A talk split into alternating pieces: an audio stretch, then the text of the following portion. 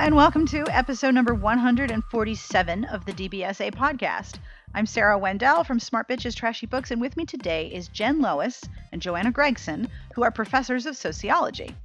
We are going to talk about their continued study of the romance community from a sociological perspective. We talk about the sneers and leers that romance writers and readers are subjected to, and the gender dynamics of the romance community, plus book recommendations, because that's how we roll here. You'll also hear Jen's cat purring at the end, which is my favorite part. This podcast is brought to you by Intermix, publisher of Z.A. Maxfield's My Cowboy Promises, the sizzling hot new cowboy romance. It's on sale now wherever ebooks are sold. The music that you're listening to was provided by Sassy Outwater. I will have information at the end of the podcast as to who this is. And now, without any further delay, on with the podcast.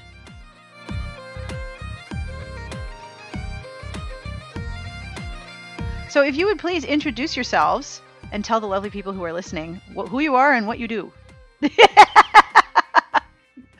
um, it just occurred to me that you're recording this, and so now I'm like all tongue tied.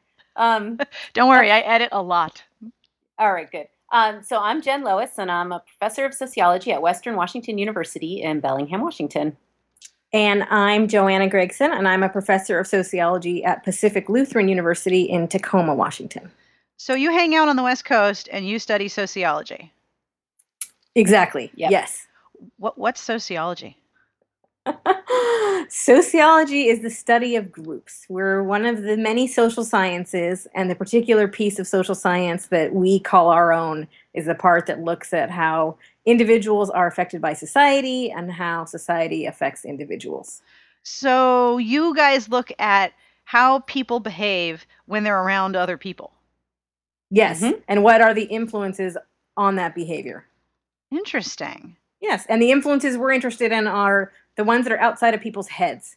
So not like your relationship with your mother or you know the way your brain is hardwired, but more the structures that operate on us on a societal level. And so, gender plays a huge role in that and gender expectations. Mm-hmm. Yep. So, is there going to be like a whole new sociology, um, like a buffet of PhD papers about Caitlyn Jenner?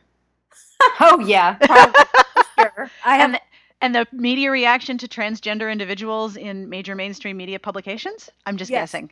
so I'm teaching sociology 101 right now this summer and already yesterday I got my first undergraduate paper submission on this topic. Yesterday. So it's been what, 2 days? Wow. It took 24 hours. Wow. Yeah. Yeah. sociology just had a shout out in um, some article I was reading. So there's a sociologist named Kristen Schilt, I think is her name, Mhm. and she studied transgender people. She found all this kind of interesting stuff, and they talked about it in this article I just linked the other day. But I can send it to you. Please do. Um, it's super interesting, and one of the things that she discovered is that um, female to male transgender folks like were like, "Hey, everybody listens to what I say now at Mhm. work. Hey, everybody takes me seriously. I say the same things I did before, and nobody calls me an aggressive bitch." You know, so that that has opened up a lot just recently. Yes, how how you are received based on the gender that you present is fascinating to me. Mm-hmm. exactly. So you studied romance novelists. And you studied did you study the the writers specifically or were you looking at the genre as a community? we started looking specifically at the writers when we started this project in 2009 it was about the writers Right. but that's because we didn't know anything else hmm right we knew that we weren't interested in the books as text because that's not what we do in sociology or our kind of sociology doesn't do that But but but but our books are people. they, books are people too. Our books are people you don't understand. Like we have Yes, relationships. I'm just kidding. um, that's not the kind of people that we are interested in studying as much. So our interest is has was in the authors originally, and it wasn't until we joined the community Right. that we realized the community is more than just writers. It's also fans, it's reviewers, it's publishers, it's editors, it's publicists. It's it's huge, and it's all interconnected. And it's changing rapidly. hmm So you started this project you said in 2009? I think so. Ten. Oh, So- man. so it's been-. 5 years. Yeah, five years. Really, not very much has changed in the romance genre in five years at all. Oh, nothing. Like nothing. Small impact. No, no difference. Yeah, that's all vanity presses, don't you know that? People who self-publish are just egomaniacal, sad people who suck. You didn't know that? That is the term. Though when we started this research, that's what a sea change we've seen is when we started, they were called vanity presses. Yep. Um, so it's been fascinating that we got in right as this change happened. Mhm. Yep. Print on demand used to be the devil, and now it's an economic savior. Yeah. Amazing. So, one of the things that I know about your research that I find really fascinating is that you have studied communities of a single gender for a while. Mhm. Yes. And there are some things that happen when women are in the bunch are are in the company of a bunch of other women. And there are things that happen when men are in the company of a bunch of other men exclusively. So, Mhm. what are some of those things that you noticed in the romance community? You always talk well about this, so you start. Okay. We t- talk about this a lot.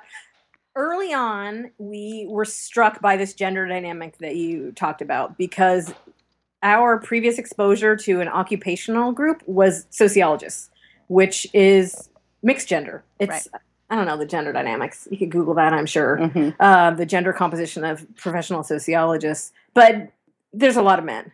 So it's totally, totally different for us to enter this community and see, like, oh my gosh, it's women everywhere. So we were struck by that, just the composition. At There's the like three dudes. yeah, yeah, we know who they are. We Yeah. can name them. we can name them.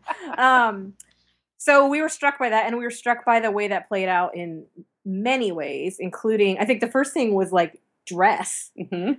So we joke about how our professor clothes, our clogs, and the other standard issue professor clothes just don't cut it. Oh, no, RWA shoe game is high level competition. Yes. Exactly. And even like, um, I can't even think of the word because I don't do it normally. Nail having a nail file to file your nails to shape them instead of just like toenail clipping Are you talking about manicures? Manicures. That's the word.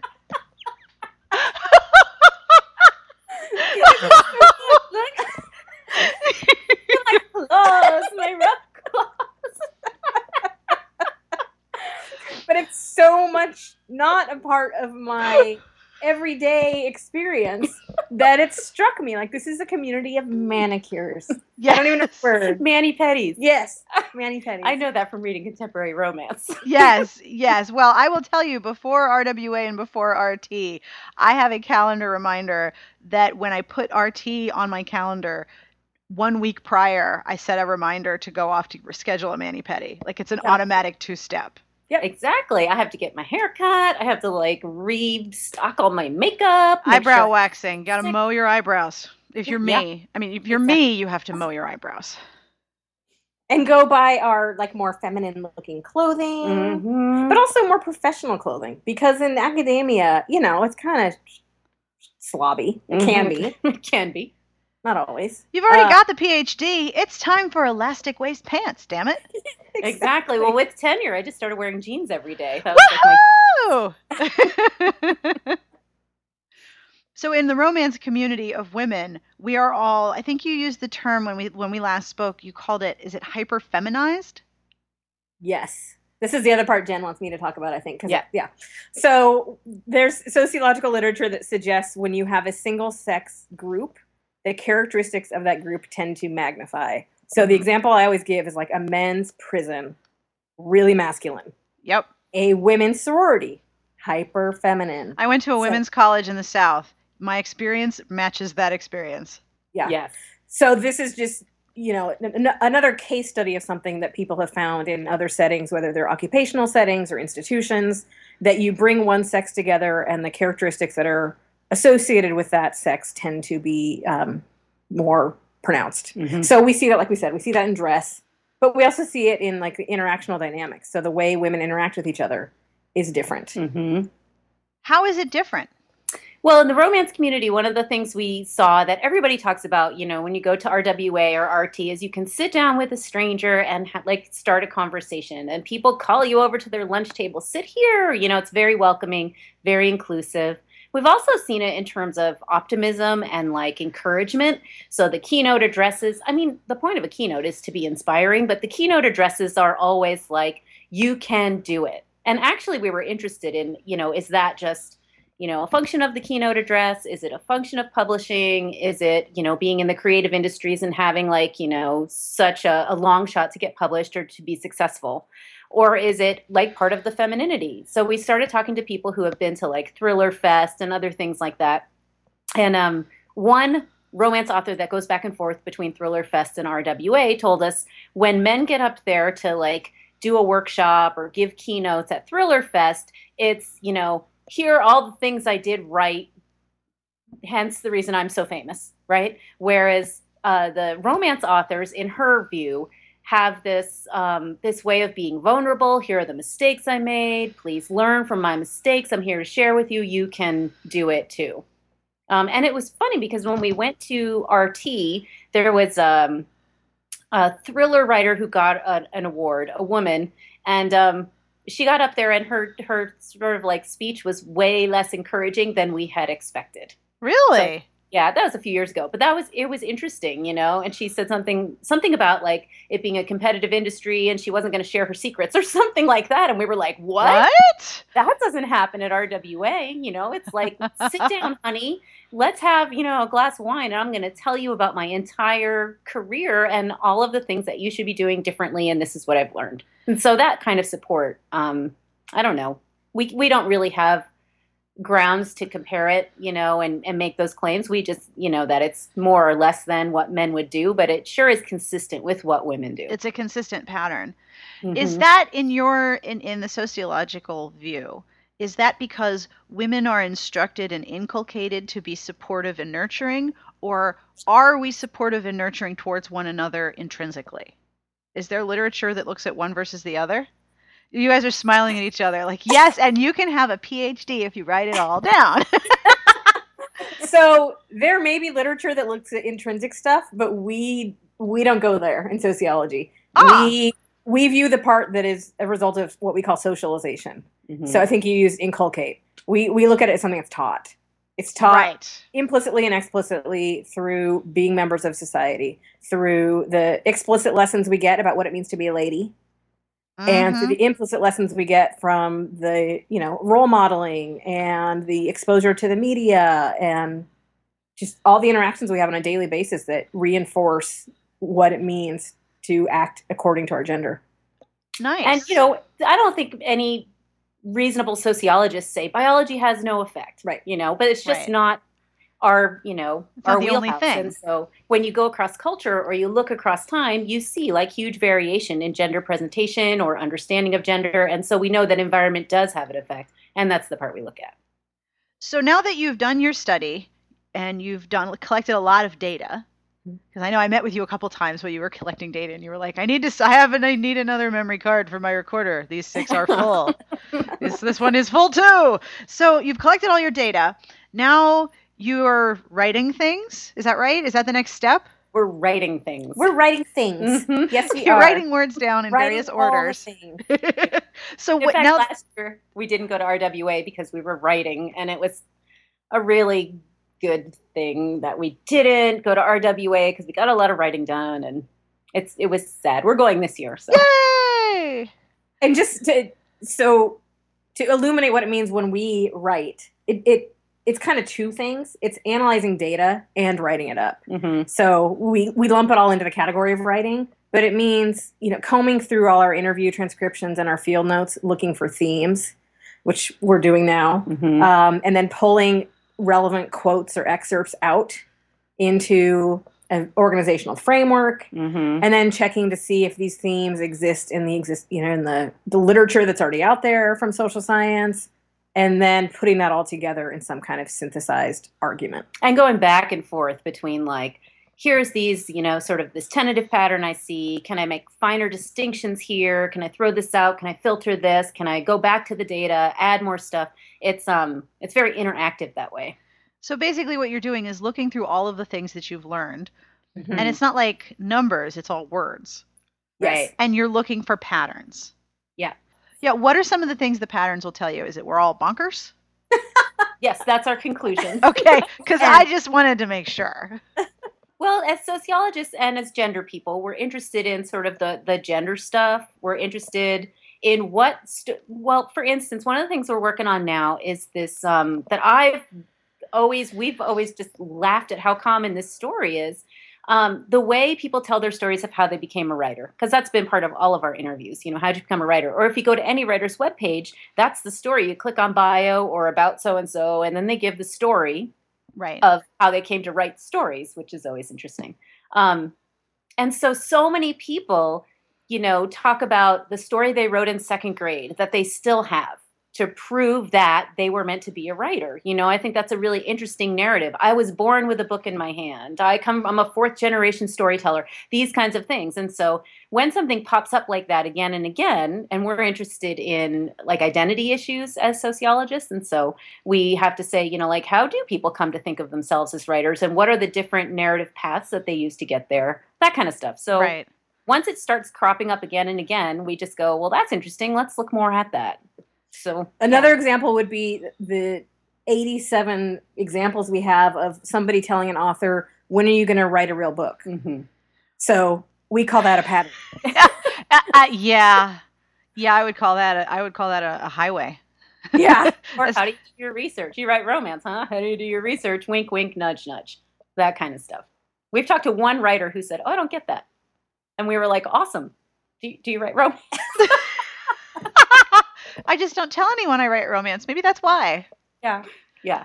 So you are you have a paper that's going to be published really soon. Can you talk about it? Are you allowed Sure. to talk about it? hmm Okay, so I have the title as Sneers and Leers, Romance Writers and Gendered Sexual Stigma. There's Mhm. really nothing to say there. It's that's sort of like, you know, vanilla, vanilla, air, air, plain yogurt. Like there's nothing at all that's meaty about that title. Please tell me all the things right now. all of the things.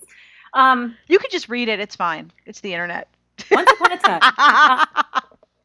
so so that's an example of how like we comb through the data we were interested in the sexual stigma of romance we were interested in the stigma of romance um, and then that we had to narrow that down because we had so many examples and so we just said let's just look at the sexual stigma as one source of the stigma and then as we started to look at it and authors sort of telling their stories of what people say to them how the stigma impacts their lives those kinds of things um, we saw that and then one writer said well, you get that sneer or you get that leer or something like that. You get that leer or you get stuffy people who say, I don't read that kind of stuff. And then we had another writer say, you know, oh, it's in the bookstore buying um, BDSM uh, books because I had to do some research because I was going to write some erotic romance for the first time. And this, I encountered this snooty bookseller. And then the guy behind her in line was like, you know, waggling his eyebrows and, you know, giving sexually suggestive looks. And so he said, oh, that's two interesting sort of reactions to the sexual stigma. Um, so we called it sneers and leers because lots of people said, oh, people sneer. And that's sort of this disapproval, derogatory, oh, you write sex, you must be a dirty girl, that kind of thing. Or the leering is sort of the sexually suggestive, hey, dirty girl. Yeah. You know, like it's this mock approval, which is also not always, but many writers said in many interactions, they felt sort of this implicit derision um, with respect to that. And um, it's not just always like a sexual proposition but sometimes it's you know the question how do you do your research? No, um, wink, we've wink, had people say that to us you know like i was at a fourth of july party last year and someone said oh what do you do? Oh, i'm a sociologist. Oh what do you study so we got into this conversation about the romance writer research and the first thing this woman said to me is so what does your research show are romance novel writers more adventurous in the bedroom than the rest of us that was air quotes the rest of us and i was you know like yes that's mo- that's what my research shows that's what we're studying You're having bad sex. That's what I learned. You're you're bad at sex is actually exactly what I learned. They all said so. Mhm. All of them said you are bad at sex. Do you want to see the research? so you know that's just um, so the the paper deals with those two kind of reactions and then how romance writers have to respond to that And manage and how they it. choose to. And that's another part of the paper is as sort of the different paths that people can do. And maybe we've talked to you about this before. That it kind of boils down to we talk about personalizing it or professionalizing it. Mm-hmm. That you can take on the sexual identity and play up that part of, Mhm. of y- your writer identity. Mm-hmm. Or you can professionalize it and talk about sex as an emotional stepping stone in a story, and you know it's it's part of telling a good story. Right. Mhm. I've told you the Judith McNaught story, right? Tell us again. Okay. So Judith McNaught is one of the more impressive names of historical romance. Uh-huh. Um, she's she's what I call the holy romance trinity of J. There's Jude Deveraux, Judith McNaught, and Julie Garwood, and their Okay. historicals are the ones that I absolutely refuse to part with. And I wrote this whole article about them. But Judith McNaught is also someone who, for the majority of her career, has taken no crap about the fact that her books are sexual and that people are going to make fun of them. She pressed for um, less like evocative bosomy covers. She wanted flowers or a nosegay or something less suggestive on the cover of the books because to put all of that sexuality on the front sort of said, well, that's all there is inside. hmm so she went on a television show or a radio program, I don't remember which it was, and as as usual, the host read aloud a, a sex scene from her book. And then, like completely out of context, just started reading the sex scene and then dismissed it as trash. And she came prepared and read Song of Solomon from the Bible, rewritten into third person, and read it out loud. And when he Wow. dismissed it as trash, he said, "She said, well, that's the Bible." So, ha ha. Nice. And I was like, "You're my hero! I love this story so much." Oh, that's a great story. That Isn't you have not told us that. Oh, I'm pleased to give you that data.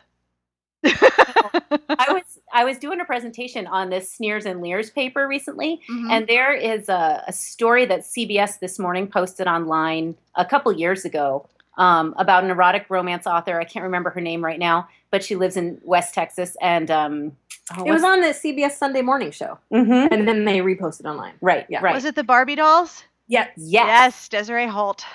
yes. And what's the um the reporter Bill somebody? Somebody. Yeah, I don't Anyway, remember. he- he's like this old guy or whatever, but he set up the whole segment where he sits on the porch and he says, "Read me a passage, an erotic passage from your book."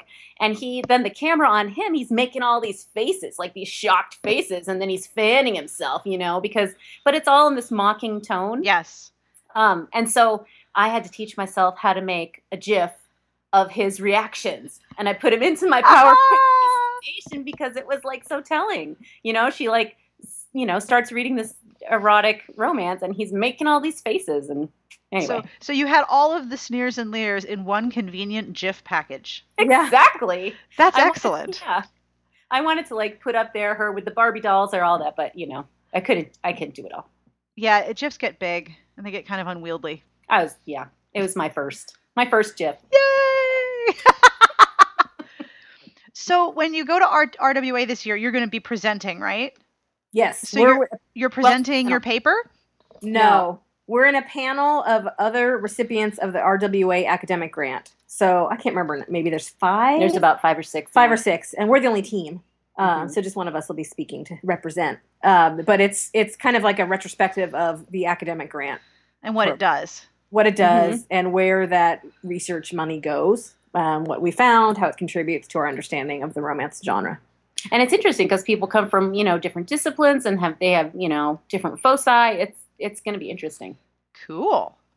So are you still working in the romance world, or are you are you going to move on to some other community with your Oh, research? oh, we're doing Never. never. We're Never. never moving on. no We, we made this pledge to each other.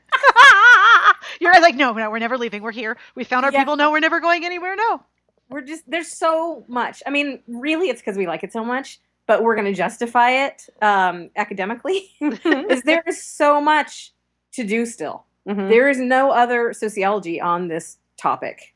Um, and every time we start writing one paper, we realize there are like seven papers in it. Mhm. So, for example, the sexual stigma paper that that Jen talked about, um, that was originally going to be a paper called "The Stigma of Romance" or something, Mhm. and it, that is now like five different papers, or at least three.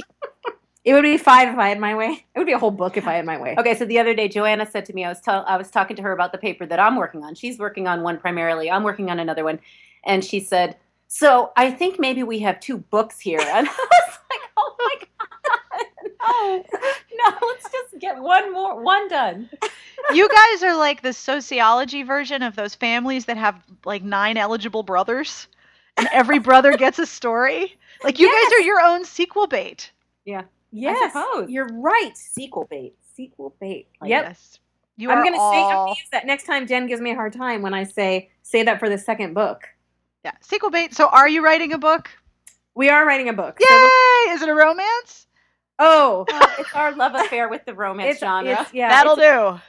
So that- you're with me. You're over with me on the nonfiction about romance shelf. exactly. It's not a crowded shelf. B- bring as much as you want. Yeah. I'll set up a bar. You just bring whatever you need. There's not a lot of us on that shelf.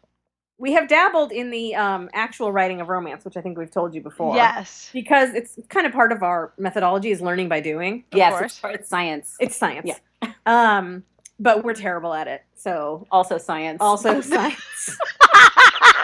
we are scientifically incapable of writing romance, but it gives us an appreciation for how hard it is. It does. Yes. That's my favorite thing when someone tries and they go, oh my God, it's really hard. And I'm like, mm-hmm. can I just record people saying that? Because I still see so many people say, oh, it's easy. Anyone can do that on a weekend. Exactly. Really? Exactly. Which is another pattern. How Yes. often people hear that? Yep. Any so anything that is said over and over and over and over. And are you? I'm I'm assuming you also collected data on the stigma uh, that is attached to reading romance as well. Like we haven't done that as much. Only that actually area has been studied a little bit. Um, readers and the kinds of reactions they get. It's actually been more about, um, to be honest, the more more of the literature on readers has looked at whether they have realistic or unrealistic expectations. I keep seeing those papers and um my blood pressure goes up yes, because, because the assumptions of the people posing those questions are just yes. really problematic. Mhm, Really problematic. mhm. One of the things that I really dislike, the, the, the pattern that I have seen most recently, is the position, much like the person on CBS Sunday Morning, the position of the journalist when they are tasked with writing about romance. Sometimes you get a person who likes the genre or is curious about it and comes out comes at it with sort of an honest enthusiasm. And then you mm-hmm. have people who are like, "Oh my god, I can't believe I was assigned to this. This is so embarrassing. I can't wait to get back to like, you know, the economy and really important things like food." And I'll just phone, "Ugh, "This is so ridiculous. I can't believe I have to be here." And then implicit in that attitude comes this almost insecure desire for reassurance on the part of whoever's reading their article like, "Well, you and I know that this is ridiculous, but this is my job, so I have to report on this, but you and I both know that this is just terrible. So let's just here's my word count, moving on." Right. there's right. that sort of distancing and then elevation or and, and disdain because you, you Mhm. can't you, you can't write about it if if you don't like it without explaining how distasteful it is Right.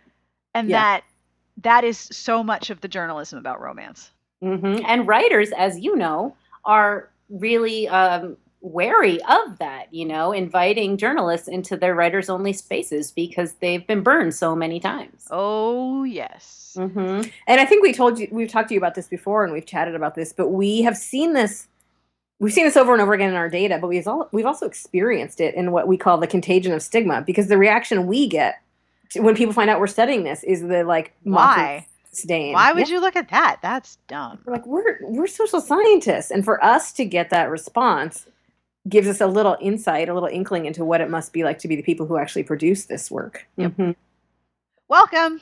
It's fun. Yeah. but this is why there's a bar. Like really this is why we have a lot of bars. I still get that. I've been running the blog 10 years and this has been my job for five years and i still get people who are like wait wait wait i don't understand. That's what you do as your job Mm-hmm. professionally. Not mm-hmm. like hey it's really awesome that you don't have to put on shoes if you don't want to. More like why would you would anyone want to do that? Like why? Right. like do you Right. Uh, okay.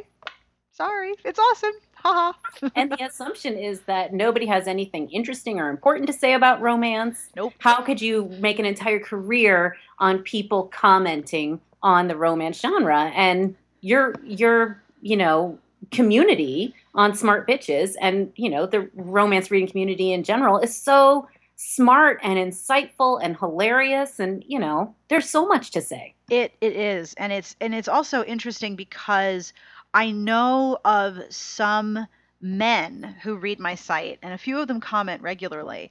But I hear from them privately, like I'm never sure if I should comment because I'm a dude. Hmm. And I'm like, wait, you're a dude who's considering before giving your opinion? Are you ill? Are you okay? and thank you for doing that yeah, exactly. being here I'm always like, wow, are you single? Because I know women who would really like someone like you. You're a really good guy. Don't move. We're we're just gonna get a little stun gun and a tag. Just don't move. We're gonna tag you for research. Just just stay right there. That's another book. Yeah. Tagging the good men for research. Yeah. So when you are working on looking at all of your data, is there particular pieces of data and i don't know how much of this you can share but are there particular things that you really like revisiting or things that you've done in the course of developing all of this patterned data that you've really enjoyed exploring I think we might both have our our pet favorites yeah because they align with the things that we're interested as sociologists that are recurring themes in our careers. So, like stigma is my thing. I love it. It's my favorite thing. And every time I get to teach stigma in class, I always say, "This is my favorite thing." And students are like, "You told us that last week." I'm like, "No, but this one really is. it really is my favorite." Um, and, and so- stigma is when someone is doing something that uh, other people reject them for Yes. It's yeah, other people look down on them, they devalue, they disparage. Exactly. Um, so I see stigma everywhere. And it's sort of like the lenses we wear when we look at the same thing. So we've got this pile of data and what lenses are we using when we look at it? So I see stigma everywhere. Jen sees emotions more than I do. hmm Maybe in real life too. I doubt that. um, so she sees emotions. So, you know, like Jen is more interested in how authors deal with rejection hmm and those inspirational speeches. Mhm. What are the words people use to tell their inspirational narratives? hmm So I think in terms of our having like favorite things, they might differ based on the things that get us both excited and have been getting us excited in other projects we've also done. hmm But I think we might both we haven't actually talked about this. This is a good time to talk about it. I think we might both be interested in the feminine subculture part. Oh yeah, Yeah. Mm. That part is really exciting to think about. all that gender stuff. Yeah. So the way in which at art at, at conferences like RWA and to a lesser extent art, extent RT, the women dress up for one another basically. It's like plumage in, a in a single gender community because there's no dudes there. It's not like we're trying to pick up a dude. Right. It's Yeah, and and the other stuff that is not at conferences, but the behind the scenes, the encouraging email threads and the Support. support, the optimism, the Mhm. looking out for each other, the the lack of hierarchy, um, all those things. be that- nice. The be nice culture be- that you talk about in your book. Yep. Yeah. That's like my least favorite thing, but that's that's my that those are my lenses. well, it's got a downside. yes, it does have a downside. One of the things I think I told you about was that at RT this year, I noticed, and now, of course, that I've seen it, I notice it everywhere. More and more women who are, I'm presuming, have mostly gone gray are dying. Hey, Kitty, there's a pet on the podcast. Who's that? Oh, he's so excited. Oh, let's let's show. Let's Hi, share. Kitty. There's no video component, but that is a large orange cat. It's a great big orange kitty. Hey, bud, do you have anything to say about gender? No. Not so much. No. Who's this gendered person sitting next to my mom? That's what he's wondering. What's Jen doing here on the couch? This is our space. Get off my couch. I um I had an elderly cat who we had to put to sleep a couple of months ago, but every time I started recording, she would hear my voice and come in and start meowing. And ever since she died, every podcast has had a pet guest. Usually the person Oh. I'm interviewing. Sometimes it's one of my pets. But I, I'm down to two dogs and one cat, which is a normal number of pets and is very strange for me. Either way, a pet in the podcast. I'm so Yes. excited. This is 13 year old Daniel, and this is his um, media debut. Hey, dude. nice to meet you. You're you're you're destined to a long life because all of my cats are and were old. Both of mine died at 17 plus, and then the one I have around here somewhere, he's 15. Oh, good. Yeah, so he's you have many years ahead. Yay! so I noticed among all of these women at RT, especially at the book signing, that presuming that they had gone mostly gray, they chose the most amazing hair colors blue and green and pink and purple. Like it was it was like the antithesis of fading into the background as an older person. It was like i'm gonna shock you with my blue hair. Hmm Did they do it together at RT, or did they come that no way? No, they rolled in that way. Huh. And, I, and there were so many different women when i was sitting at the book signing because i'm at the end of the row because i my last name begins with w. So i get this year the the the checkout line. So people who were approaching the checkout line would walk by me and i was like blue green purple, yellow. Yellow's cool. Blue, blue, red, pink. It was it was really cool. That is cool. And I wasn't sure if, and I'm still not sure if that's a romance reader thing or if that's just a thing that has been happening that I'm not aware of because I haven't gone gray and reached that point of dyeing my hair something other than gray. Huh.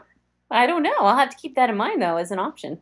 Pretty cool, right? Because it's all all the more plumage.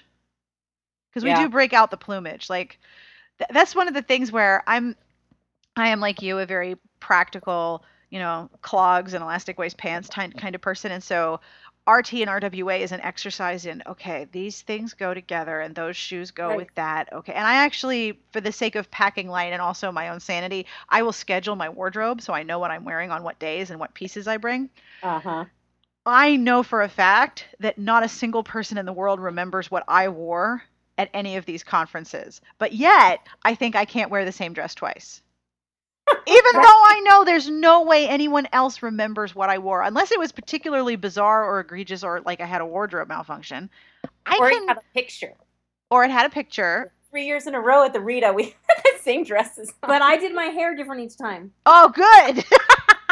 ponytail, up or down. Yeah, exactly. Up, down, ponytail. I don't know what my third hairdo is. You don't have a third hairdo.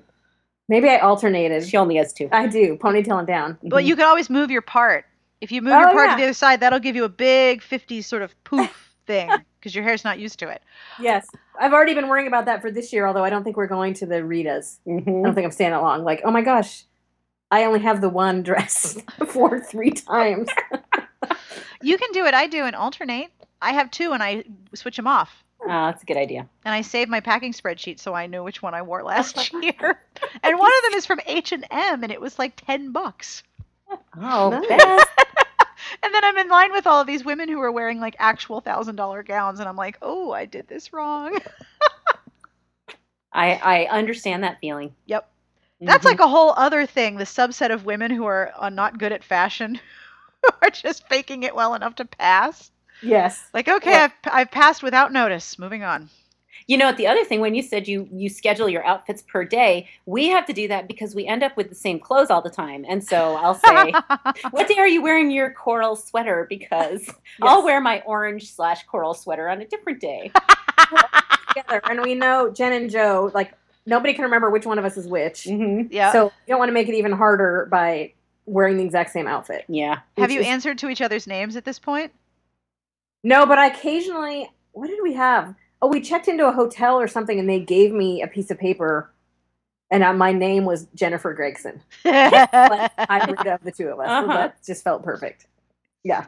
so in Washington State, are you guys like common law married? I don't think we've cohabited long enough for that. You know what we should do though? We should take Joe, Joe Gregson and Jen Lois, and we should call ourselves Jolo. oh, we should. You totally. You, this isn't a thing that you do. Yeah. You should do this immediately. I already go by J Lo to my classes, Of which they think it's funny, but it's not going to work forever. No, no, it's No. not. Jolo. Jolo. It's like a version YOLO. of YOLO. YOLO, Jolo. Jolo.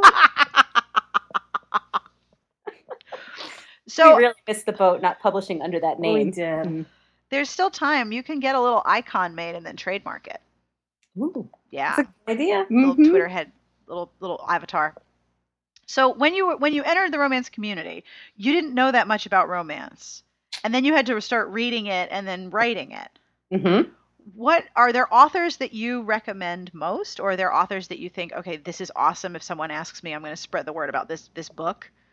Do you have favorites, or have you not read enough to declare your favorites? Oh, Oh, yeah. we have totally favorites. favorites. We have Yay! What are your favorites? Can you say so? Are you allowed to? Oh, sure. Because that's not going to mess up your data, is it? No, because we're not studying the text at all, and we Okay. don't identify authors by name in our write-ups. It's the conventions of the discipline is that we we blur the identities of the people we write about. So Right.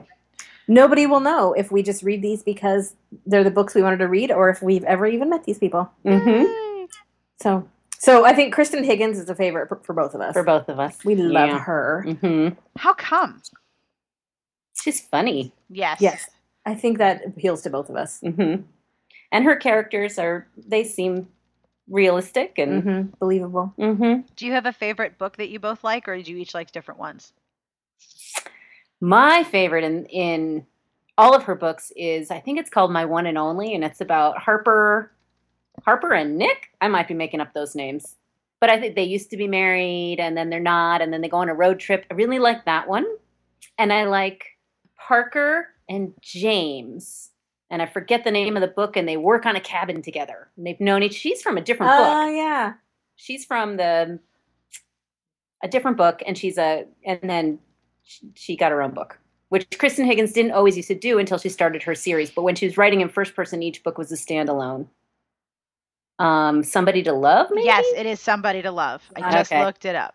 yeah i really like those i mean i love them all but those are my Yeah. I love them all. favorites Of her. Um, I think we both like Jenny Crusie in that Mhm. similar vein of contemporary with some humor in it. Yep. Mhm. i love suzanne brockmann So do I. so i know you don't read a lot of romantic suspense but I do love- not. love her Another romantic suspense author we both like is Kate Brady. hmm Um, her first book was One Scream Away. that sounds right I think that's it. Um, it was great. That's Mhm. the one I recommend to a lot of people who are new to romance but say they like mystery and thriller. It's that one. Mhm. It's really good. that was a good one Who Um, else do we read? I'm now reading Julie Ann Walker. She's a new discovery for me. And because I bought that anthology that Suzanne Brockmann was in Yep. the, just a cou- couple weeks ago that came out. And I think the whole project was Julie Ann Walker's pet project, I Ooh. think. And she's the first story in that. I really like that story. So I started with her her backlist. Whenever I post her books that are on sale, I get always get a response from her fans. They're like, "Oh my god, that book is so good." Mm-hmm. Every book that's on sale, oh my god, that book is so good. So she Yeah. she definitely has a sort of addictive writing. You know who's addictive? Kristen Ashley. Yep, pretty much. My gosh, Yep. total crack. Yep. And I heard, I think I heard about her on one of the podcasts, and one of your reviewers thinks she's crack. Maybe it's Elise. Elise Uh, thinks she's crack. Jane has called her crack. Angie James has called her crack. I think Katie D, who also um, reviews for for Dear Author, I think she calls them uh, like Pringles. You can't just stop with one; you have to keep going. Yeah. Which, yeah.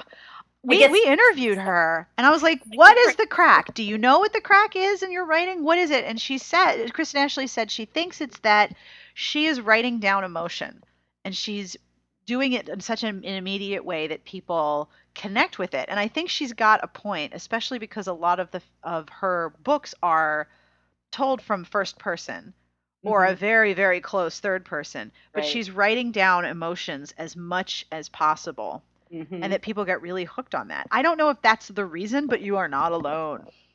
And it's weird because sometimes I read that and I'm like, I should not be liking this character. This character is a complete asshole. Yes. you know? But I'm like, but I, I love him slash hate him. Yep. Why am I still reading? Yes. Yeah. He's creepy. But in a fictional environment, it's okay. In Yeah. real life, I'd be like, "Oh no." Exactly.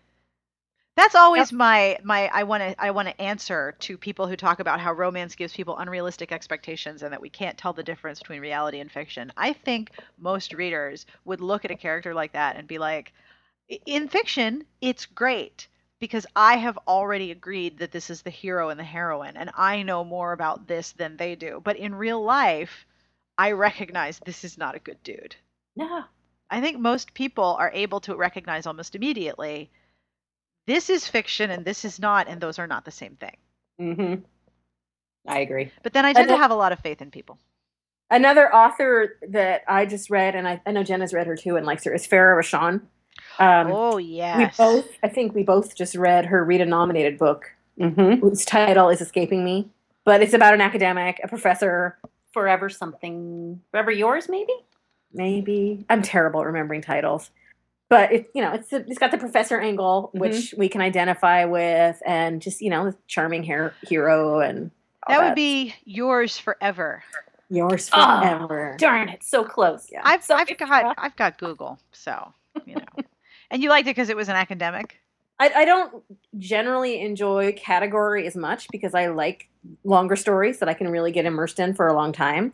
But this one caught my attention because the the protagonist is is a professor. So I totally get it, and she does a great job of of um, making it believable the Mhm. storyline of this professor who has this project she's working on and this department she's beholden to and all that. So And, and it's small town, which we like. Yeah. Yep. we because we do everything the same. Yes. we Because you're actually the same person. yeah. You've just temporarily morphed into two for the purposes Yes. of this interview. Jolo Jolo. small town. When you get when you start giving cover quotes, I better see it's Jolo. so, have you guys read Julie James? yes, You would like No. her. I read her. You have.